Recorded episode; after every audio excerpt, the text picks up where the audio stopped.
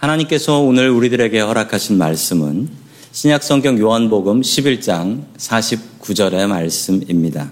그 중에 한 사람 그 해의 대제사장인 가야바가 그들에게 말하되 너희가 아무것도 알지 못하는 도다. 아멘.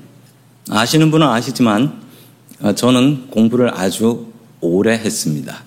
잘하지는 못했던 것 같고 그래서 더 오래 해가지고 박사 공부까지 어, 마쳤습니다. 공부를 오래 하다 보니 좋은 점이 있습니다. 오래 하다 보니까 좋은 선생님들을 많이 만날 수가 있었습니다. 여러 좋은 선생님들이 계셨는데 그 중에 어, 제 머릿속에 떠오르는 아주 별난 선생님 한 분이 계셨습니다. 참 좋은 선생님이었는데요. 그리고 첫 시간부터 아주 재밌는 이야기들을 많이 해주셨습니다. 아, 저 선생님은 좀 쉬운 선생님인가 보다 생각을 했는데 그 선생님이 고등학교 때 물리를 가르치는 선생님이었습니다. 물리가 얼마나 어렵습니까?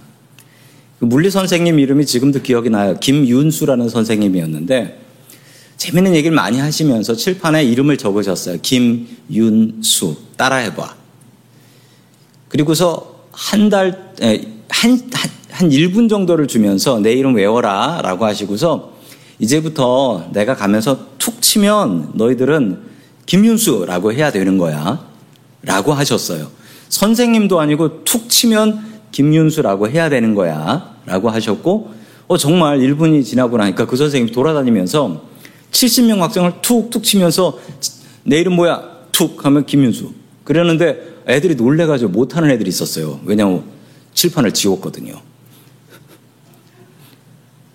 못, 선생님 이름을 얘기 못한 학생들은 그냥 몽둥이로 맞았어요. 그래서 깜짝 놀랐죠. 아까까지 그렇게 재미있게 잘 하시더니만 돌아다니면서 물리 선생님이 자기 이름 모르면 두들겨 패셨어요. 정신이 번쩍 났습니다. 그리고서 1년 동안 물리를 가르치시기 시작하는데 어, 정말 대단한 물리 수업을 하셨어요. 그래서 저희 고등학교 학생들이 저희 학교 애들이 물리학을 되게 좋아했던 기억이 납니다. 지금도 몇 개가 기억이 나고요. 그런데 잘 생각해 보면 그 선생님이 왜 그렇게 하셨을까? 수업하고 자기 이름하고는 아무 상관이 없잖아요. 그런데 이 선생님은 학생들의 태도와 반응을 바꾸고 싶으셨던 거예요. 어차피 물리는 어렵거든요. 그런데 아무리 수업을 잘해봐야 학생들이 안 들으면 소용이 없어요. 그래서 학생들의 태도와 반응을 바꾸려고 툭툭 치면서 자신의 이름을 외우라고 했던 것입니다. 성도 여러분, 믿음은 반응입니다. 오늘 설교 말씀의 제목이 믿음은 반응이다. 반응이 나와야 돼요. 우리 마음속에 말씀을 보면 반응이 나와야 되고 태도가 바뀌어야 합니다. 우리 주변에 수많은 일들이 벌어집니다. 한 주간 동안 얼마나 많은 일들이 성도님들 속에 벌어졌습니까? 그 수많은 일들에 대해서 성도님들은 어떻게 반응하고 계십니까? 오늘 주님의 말씀을 통하여 우리가 믿음의 태도 또 믿음의 반응 제대로 갖추고 살 수 있기를 주의 이름으로 간절히 축원합니다. 아멘. 첫 번째 하나님께서 우리들에게 주시는 말씀은 믿음은 반응이다 라는 말씀입니다. 지난 시간에 이야기를 이어갑니다. 요한복음 11장에서 예수님께서는 베다니에 올라가셨고 거기에서 죽은 지 4일 된 나사로를 살려내셨습니다. 이 일에 대한 반응은 어떠했을까요? 다양한 반응이 나오게 되는데요. 먼저 요한복음 11장 45절 말씀 같이 읽습니다. 시작. 마리아 와서 예수께서 하신 일을 본 많은 유대인들이 그를 믿었으나 아멘. 마리아와 마르다를 위로하기 위해서 나사로의 장례식에 왔던 수많은 유대인들이 있었는데 그 유대인들은 예수님을 따라왔다가 죽은 나사로가 4일 만에 살아나는 것을 보면서 아, 저분은 그냥 사람이 아니고 하나님께서 보내신 우리의 구수, 구주, 메시아, 그리스도구나라고 확신을 하고 믿게 되었다라는 겁니다. 왜냐하면 이보다 대단한 증인들이 없습니다. 그 자리에 모인 그 사람들은 나사로가 죽은 지 4일 되었다는 것을, 나, 4일이 되었다는 것을 정확하게 알고 있었습니다. 그리고 그 무덤의 문이 열렸을 때 그 무덤 문에서 올라오는 그 시체 썩는 냄새까지도 그들은 맡으면서 고통스러워했지요. 그랬는데 나사로가 살아서 나왔다는 것입니다. 그런데 거기 모인 사람들의 반응이 다 이렇지는 않았습니다. 그래서 오늘 성경에서도 그를 믿었으나라고 하면서 다른 반응이 있었다라는 것을 알려주고 있지요. 어떤 반응이었을까요? 46절의 말씀입니다. 시작. 그 중에 어떤 자는 바리새인들에게 가서 예수께서 하신 일을 알리니라. 아멘. 아, 그 중에 예수님의 기적을 의심하던 사람들도 있었습니다. 그 무덤에서 죽은 나사로를 분명히 봤고 살아나는 것을 분명히 봤는데도 그들의 반응은 달랐고 그들은 의심하며 생각하기를 분명히 사기일 것이다. 왜냐하면 저 나사로는 사람은 예수하고 친했기 때문이다. 저 사람들이 다 한편인데 분명히 속일라면 속일 수 있지. 라고 의심을 했던 것이죠. 그리고 그 일을 누구에게 보고했다? 바리새인들에게 보고했다라고 합니다. 자, 47절의 말씀 그들의 반응입니다. 같이 읽습니다. 시작. 이에 대제사장들과 바리새인들이 공회를 모으고 이르되 이 사람이 많은 표적을 행한 우리가 어떻게 하겠느냐. 아멘. 예루살렘에서 1마일 정도밖에 떨어지지 않은 베다니에서 일어난 사건은 충격적이었습니다. 그리고 그 소문은 삽시간에 퍼져나가기 시작했습니다. 대제사장들과 바리새인들이 공회로 모였다라고 하고 있습니다. 이 말의 의미를 살펴보자면요. 원래 대제사장은 들이댈 수가 없습니다. 왜냐하면 대제사장은 단 한 명이고 그 한 명은 죽을 때까지 하기 때문이죠. 그래서 대제사장은 들이댈 수가 없습니다. 그런데 당시에 대제사장이 둘이었습니다. 안나스라는 사람이 원래 대제사장이었습니다. 그런데 그 안나스가 10년 동안 대제사장을 하다가 로마 말을 안 들어서 잘리게 됩니다. 그리고 그 사위인 가야바를 로마는 대제사장으로 세우게 되었는데 안나스가 살아있고 가야바는 현직 대제사장이고 그래서 백성들은 이 안나스와 가야바를 둘 다 대제사장님이라고 생각했던 것입니다. 대제사장은 당시에 사두개인 출신들이 독점을 했습니다. 왜냐하면 이 사두개인들은 권력에 대한 욕심이 많았고 그리고 로마의 협조를 잘했습니다. 권력을 주게 되면 협조를 잘했던 사람인데 이 반대 정당, 반대 정당은 누구냐면 바로 바리새인파였습니다. 바리새파들은 아시는 바처럼 고집이 셉니다. 자기들의 율법을 지켜야 된다라고 고집을 부리는 근본주의자들이었습니다. 그러니 로마는 이 통제가 안 되는 바리새인보다는 말 잘 듣는 사두개인들을 대제사장으로 세우는 게 편했던 것이죠. 공회로 모였다라고 하는데 이 공회는 우리가 알고 있는 산헤드린 공의회입니다. 이 산헤드린 공의회는 이스라엘의 최고 의사 결정 기관, 지금으로 이야기하면 국회 정도가 되겠습니다. 70명 정도가 모였고요. 그리고 거기에는 두 개의 정당이 있었는데 그 두 개의 정당은 사두개파와 바리세파였습니다. 그래서 성경에 사두개인 바리새인들이 그렇게 많이 나오는 겁니다. 이 두 정당은 죽도록 원수같이 싸웠는데요. 예수님 사건 때문에 이들이 마음과 뜻을 모아서 사내들인 공유회로 공식적인 모임을 갖게 되었다라는 것입니다. 이 둘은 원수였지만 예수님을 죽이는 데는 마음을 합한 것이 조금 기적과 같은 일이었다라고 성경은 기록을 하고 있습니다. 이들의 반응은 왜 이렇게 나뉘는 것일까요? 아니, 예수님께서 무슨 범죄자이십니까? 나쁜 짓을 하셨습니까? 예수님께서는 죽은 사람을 살리고 병든 자를 고치셨는데 이게 어떻게 죄가 될 수 있습니까? 사람들의 반응이 세 가지로 나뉘게 됩니다. 첫 번째 반응은 예수님을 믿은 사람들이 있었고요. 또 두 번째 반응은 예수님을 의심했어요. 의심해서 저거 분명히 사귈 거다. 세 번째 반응은 예수님을 부정했습니다. 예수님의 가르침을 부정하고 그를 죽이려고 했지요. 성도 여러분, 우리가 살다 보면요. 좋은 일도 생기고 나쁜 일도 생깁니다. 목사인 저에게도 그렇습니다. 목사인 저에게는 비단길만 깔려 있고 좋은 길만 있고 그렇지 않습니다. 저에게도 나쁜 일이 생기지요. 교회 다니는 사람들에게도 그리고 교회 안 다니는 분들에게도 똑같이 나쁜 일과 좋은 일이 생깁니다. 그런 것을 보면서 우리들은 속으로 이런 생각을 합니다. 하나님, 하나님을 의심하며 하나님, 잠시, 하나님이 정말 계시기는 한 겁니까? 하나님께서 나를 신경 쓰시기는 하는 겁니까? 왜 나한테 이런 일이 지금 벌어지고 있는 겁니까? 라는 의심을 하게 됩니다. 그 의심이 더 강해지면 그 다음에는 하나님이 있긴 어디 있어? 라고 하면서 부정의 단계로 나가게 되는 것이죠. 성도 여러분이 믿음이라는 것이 무엇인가 곰곰이 생각해 보면 믿음이라는 것은 어떤 사건에 대한 나의 반응입니다. 사건을 당했을 때 나는 어떻게 반응하는가를 한번 생각해 보시면 좋겠습니다. 나사로가 살아난 것을 보고 그 살아난 것을 보며 믿었던 사람들이 있고 의심했던 사람들이 있고 부정했던 사람들이 있습니다. 똑같은 사건인데 반응은 제각기 달랐던 것이죠. 무슨 일이 일어나는가 보다도 때로는 내가 어떻게 반응하느냐가 더욱더 중요한 것 같습니다. 그 반응이 쌓여서 믿음이 되고 그 반응이 쌓여서 인생이 변화되기 때문입니다. 투수가 공을 던지고 있습니다. 미국 프로야구에서 공을 던지게 되면 저 거리가 어느 정도냐면요. 공식적인 거리가 18.44m래요. 18.44m를 공을 던집니다. 그런데 저게 뭐 100마일 정도로 날라오면 어느 정도 속도가 어, 시간이 걸리냐면 저 투수가 던지고서 0.4초, 빠른 선수는 0.35초 정도 걸린답니다.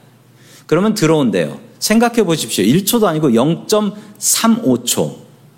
그, 그렇게 빨리 날라오게 되면 그동안 이 타자는 이게 볼인지 스트라이크인지 이걸 칠 건지 말 건지 이걸 어떻게 칠 건지 이거를 결정을 해야 하는 겁니다.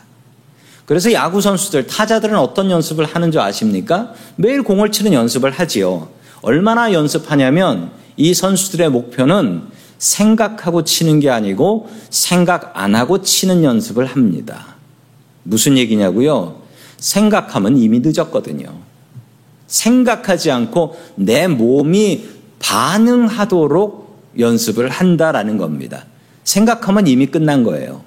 내 몸에서 그냥 반응이 나와야지 그게 프로 선수인 거지 이거를 칠까 말까 고민하면서 집에 있는 다른 냉장고 문은 열었나 닫았나 이 생각하고 있으면 못 친다라는 거죠. 성도 여러분 생각하면 망하는 거래요. 반응이 좋은 사람이 제대로 된 사람입니다. 믿음도 마찬가지입니다. 믿음은 바른 반응이 나와야 된다는 것이죠. 한 100년 전쯤에 미국 선교사님이 조선에 와서 선교를 하는데 있었던 일입니다. 교회 가니까 한국 사람들이 이상한 말을 쓰더래요. 한국말 잘 알아도 못 듣겠는데 한국 사람들이 아주 못된 말을 쓰더랍니다. 그 무슨 못된 말이냐면 이거래요.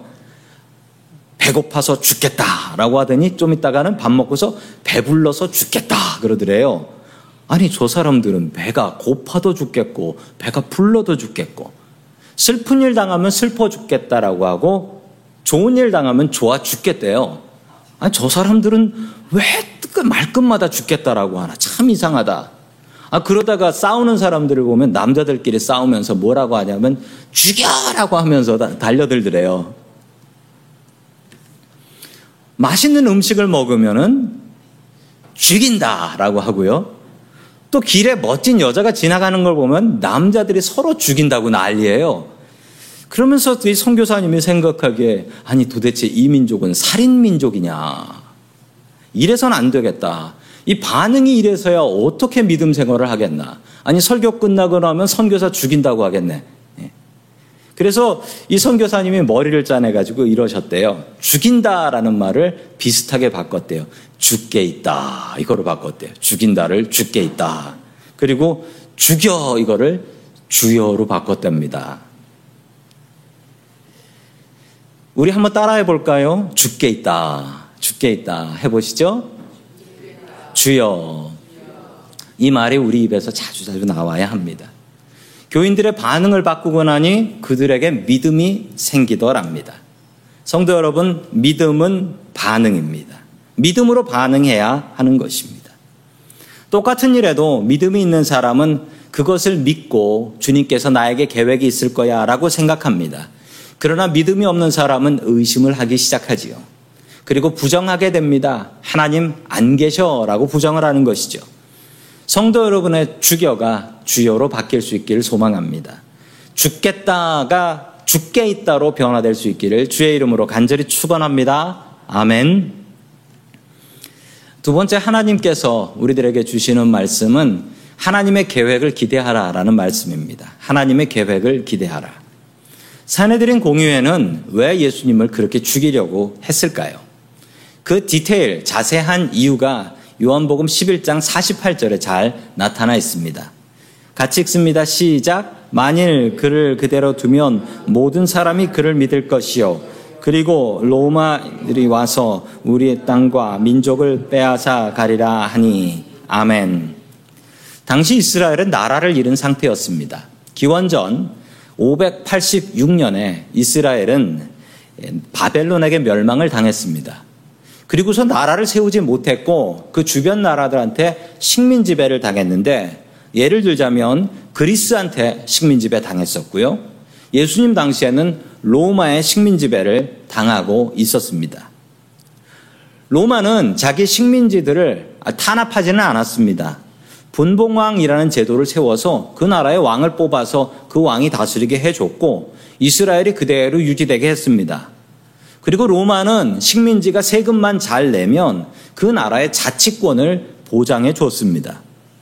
그러나 로마인들이 두려워하는 것은 이러다가 로마가 전면전으로 들어와서 쳐들고, 쳐들어와서 땅과 백성을 모두 빼앗아가면 어떡할까라는 염려를 했고 이 일은 실제로 AD 70년 그때 이루어지게 됩니다. 참 안타까운 일이었죠.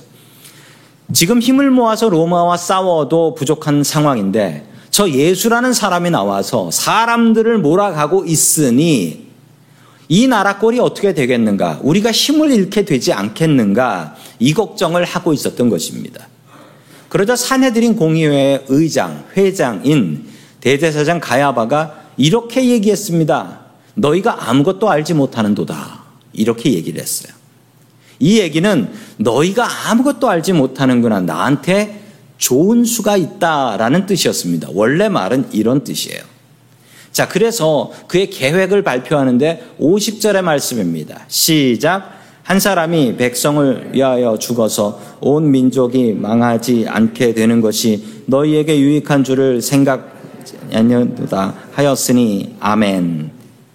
이 말의 뜻은 저 예수를 죽여서 나라를 구하겠다라는 얘기입니다.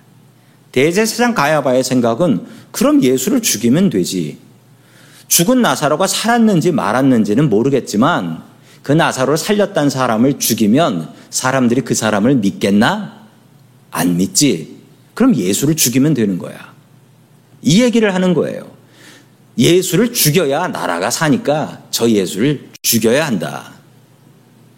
참 안타까운 것은 이분이 하나님의 종입니다. 가장 높은 하나님의 종이에요. 대제사장이 무고한 사람, 죄 없는 사람을 억울하게 죽일 생각을 하고 있는 겁니다. 이때부터 유대인들의 지도자들은 예수님을 죽일 계획을 적극적으로 짜게 됩니다. 그런데 성도 여러분, 가야바는 이 잔머리를 써가면서 너희들이 아무것도 모르는구나. 나에게 좋은 방법이 있지. 그 얘기를 하면서 이 얘기를 한 것인데, 성도 여러분, 이 말이 하나님의 뜻에서는 완전 다른 의미가 되어버렸습니다. 자, 그게 어떻게 사용됐는지 51절과 52절 말씀 같이 봅니다. 시작. 이 말은 스스로 함이 아니요 그의 대제사장이므로 예수께서 그 민족을 위하시고 또 그 민족만 위할 뿐 아니라 흩어진 하나님의 자녀를 모아 하나가 되게 하기 위하여 죽으실 것을 미리 말함이러라. 아멘. 가야바가 했던 이 말, 저 예수가 죽어야 나라가 산다. 저 예수를 희생시켜서 나의 권력을 유지하겠다라는 이 말의 뜻은 하나님께서 다르게 사용하십니다. 이 말의 뜻은 하나님께서 대제사장 입을 통하여서 하나님의 뜻을 이야기하신 것이다. 그 얘기는 무엇이냐면요. 예수님의 가르침대로 예수님께서 십자가에 돌아가심으로 자기의 백성을 죄에서 구원할 것이다. 이 말을 자기도 모르게 대제사장 가야바가 했다라는 것입니다. 가야바는 나쁜 음모와 계획을 짠 겁니다. 그런데 그 나쁜 음모와 뜻이 하나님의 뜻 안에서 이루어져 버린 것입니다. 예수님은 계획하신 대로 십자가에 못 박혀 돌아가셨고 우리를 죄에서 구원하신 구세주가 되신 것입니다. 이것이 가야바의 잔머리, 머리에서 나온 계획이었다는 것이죠. 우리가 아무리 잔머리를 써봐야 하나님의 뜻대로 이루어집니다. 그러므로 하나님의 뜻에 빨리 순종하는 것이 성공적인 인생을 살아가는 비결입니다. 세상은 하나님의 뜻대로 운영됩니다. 아닌 것 같은 때가 너무도 많이 있지만 세상을 길게 보면 역사를 살펴보면 늘 하나님의 뜻대로 이루어졌습니다. 아, 저는 미국 와서 산 지 17년이 되었습니다. 저는 미국 와서 살 생각이 정말 없었습니다. 한국에서 대학원을 다니려고 했는데 그 길을 그 길이 막혀버렸어요. 제가 섬기던 교회에서는 부목사는 대학원을 못 다닌다라고 그냥 법으로 정해놓아 버리셨기 때문에 아, 저는 시간은 남았는데 대학원 가서 공부를 할 수가 없었습니다. 그래서 어쩔 수 없이 교회를 사임하고 미국에 와서 공부를 하게 된 것이죠. 대학원 공부를 한국에서 못하게 한 교회와 목사님이 참 그때는 원망스러웠었습니다. 미국에 처음에 와서 어, 먹고 살아야 되니까 세탁소 하면서 또 학교 셔틀버스 기사도 했었습니다. 미국 온 지 한 달 만에 세탁소를 갔는데 영어가 딸려가지고 자꾸 영어로 실수를 해서 어, 그 동네 머린 카운티 미국 동네잖아요. 미국 사람들 있는 동네잖아요. 그 손님들한테 혼나고 손님이 와가지고 이거 영어 따라해봐라고 혼난 적도 있었습니다. 그렇게 혼나면서 스스로 드는 생각이 아 내가 지난달까지는 목, 사였는데 내가 여기서 어, 세탁소 김씨가 되었구나라고 생각하며 속상해하고 있었어요. 그런데 하나님의 은혜로 정말 미국도 모르고 어리버리했던 저를 은혜 장로교회에서 받아주시고 품어주시고 17년 동안 참고 어, 저를 아, 인내해 주셔서 너무나 감사드립니다. 어, 제가 아, 설교를 준비하다가 옛날 생각이 나서 사진 하나를 찾았는데 혹시 이 사진 아시는 분은 아주 오랫동안 교회 다니신 분들이십니다. 저기 제일 키 큰 분이 제 전임 담임 목사님이고 저는 여기 부목사 시절 저희 집사람은 아동부 전도사 시절입니다. 그리고 저 옆에 모르는 안경 쓴 저분은 정말 용한 목사님인 정용한 목사님이시죠. 저는 저희 교회에서 참 행복합니다. 교인들이 좋고 교회가 좋습니다. 좋지 않았으면 제가 17년 있었겠습니까? 제 계획도 아니었는데 하나님께서 왜 이렇게 저의 길을 풀어주셨을까 곰곰이 또 기도하면서 생각을 해보니까 갑자기 일 하나가 생각이 나요. 제가 목이 좀 안 좋아가지고 한국에서 목이 안 좋아가지고 뭐 감기철이 되면 무조건 감기를 앓고 살았어요. 그래서 병원에 갔는데 그 병원에서 진료를 받는데 의사 선생님이 저한테 이런 얘기를 하셨습니다. 너무나 뻔한 의사 선생님들 하는 말. 어, 지어드린 약 잘 드시고요. 술, 담배 하지 마세요. 그러더라고요. 아니, 이비인후과 의사셔서 다 이거 내시경으로 봤는데 술, 담배 하는 사람으로 보였는지 아, 제가 그 말을 들으면서 제가 너무 한심하더라고요. 아, 왜 이렇게 내 몸이 아프고 목이 아플까? 너무 한심해서 하나님 앞에 그때 그 병원에서 이렇게 기도를 했어요. 하나님, 제가 미국 가서 목 안 아플 것 같으면 저 미국 좀 보내주세요.